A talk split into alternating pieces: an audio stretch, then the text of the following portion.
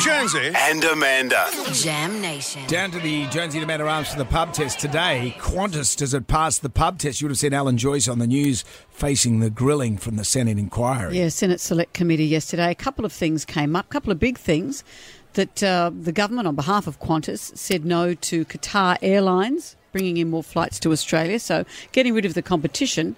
And I guess, as you say, they are a national airline, but it meant that we pay more for our flights because we don't have enough competition. $470 million. That's what Qantas has of customer money for cancelled flights during the pandemic.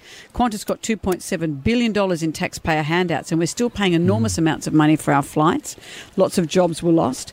Qantas, another point, of course, is that Alan Joyce has picked up a number of bonuses along the way. He's expected to get 24 million when he winds up in a couple of months. Didn't he forego some bonuses, though, a while back? Well, it was also speculated yesterday that he said that while they were making such a loss, they wouldn't be paid bonuses. He was challenged at the committee that, to to counter the information that they moved those bonuses to the side until Qantas makes more money, and then they'll collect that money. So lots of things came up about Qantas yesterday. And I'm sentimental towards Qantas. The old man flew with them for a thousand years. We My all- sister still works for We've all I- I loved like them. Qantas, but when there's so much more, I'm looking to go overseas with my sons at the end of the year. Qantas is at, uh, for a business class flight is ten thousand more than Air New Zealand for the route that I want to take. Right. That's, if he's coming with me. That's, uh, but that, and that is They're exactly. expensive, and the planes aren't as new. Yeah. All of that stuff. You want to support Qantas, that- but, financially, how can you? But you vote with the, you know, your, your wallet, don't you? You just go with the other airlines. And right now, Qantas owe me eight hundred and forty bucks. I flew Qantas recently to go to Brisbane. Flight was cancelled on the way there. Flight was cancelled on the and way I'm home. assured it's it's an easy process to get your money back now. We we spoke to Callum, the fella from Qantas, last week. I'm, I'm just yet, yet getting around to ring that particular number.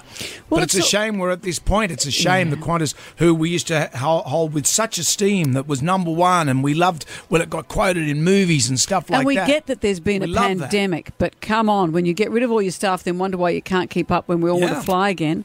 Qantas, does it pass the pub test? So Qantas don't pass the pub test. I was there for 30 years, and in April 21, I was made redundant. Alan Joyce is getting 24 million, and I've struggled to find meaningful employment. So no, Qantas don't pass the pub test. No, no, definitely not. I find Alan Joyce very arrogant and condescending, and with a polite credit, he doesn't give a shit about us. I'm not catching planes at the moment, but unfortunately, I think they're destroying the good name of the airline, and I think that they should pay whatever they have to pay back because people will go somewhere else and they're going to end up losing. Got a lot of friends that work for Qantas, and what they don't realise is that the cabin crew are paid half of what they are paid prior to Joyce joining in 2007. That seems to escape the media as well. Has his payday gone backwards half uh, 50%? They're understaffed, they're sort of struggling. But he is just um, cruising and just getting through, away with everything. I had a flight and they cancelled, and when they cancelled, in the credit, they deducted a cancellation fee. So I went to my bank and said I paid this with a credit card, and they got the money back saying I never got what I paid for. I bet a lot of people don't know that about paying with credit cards. They do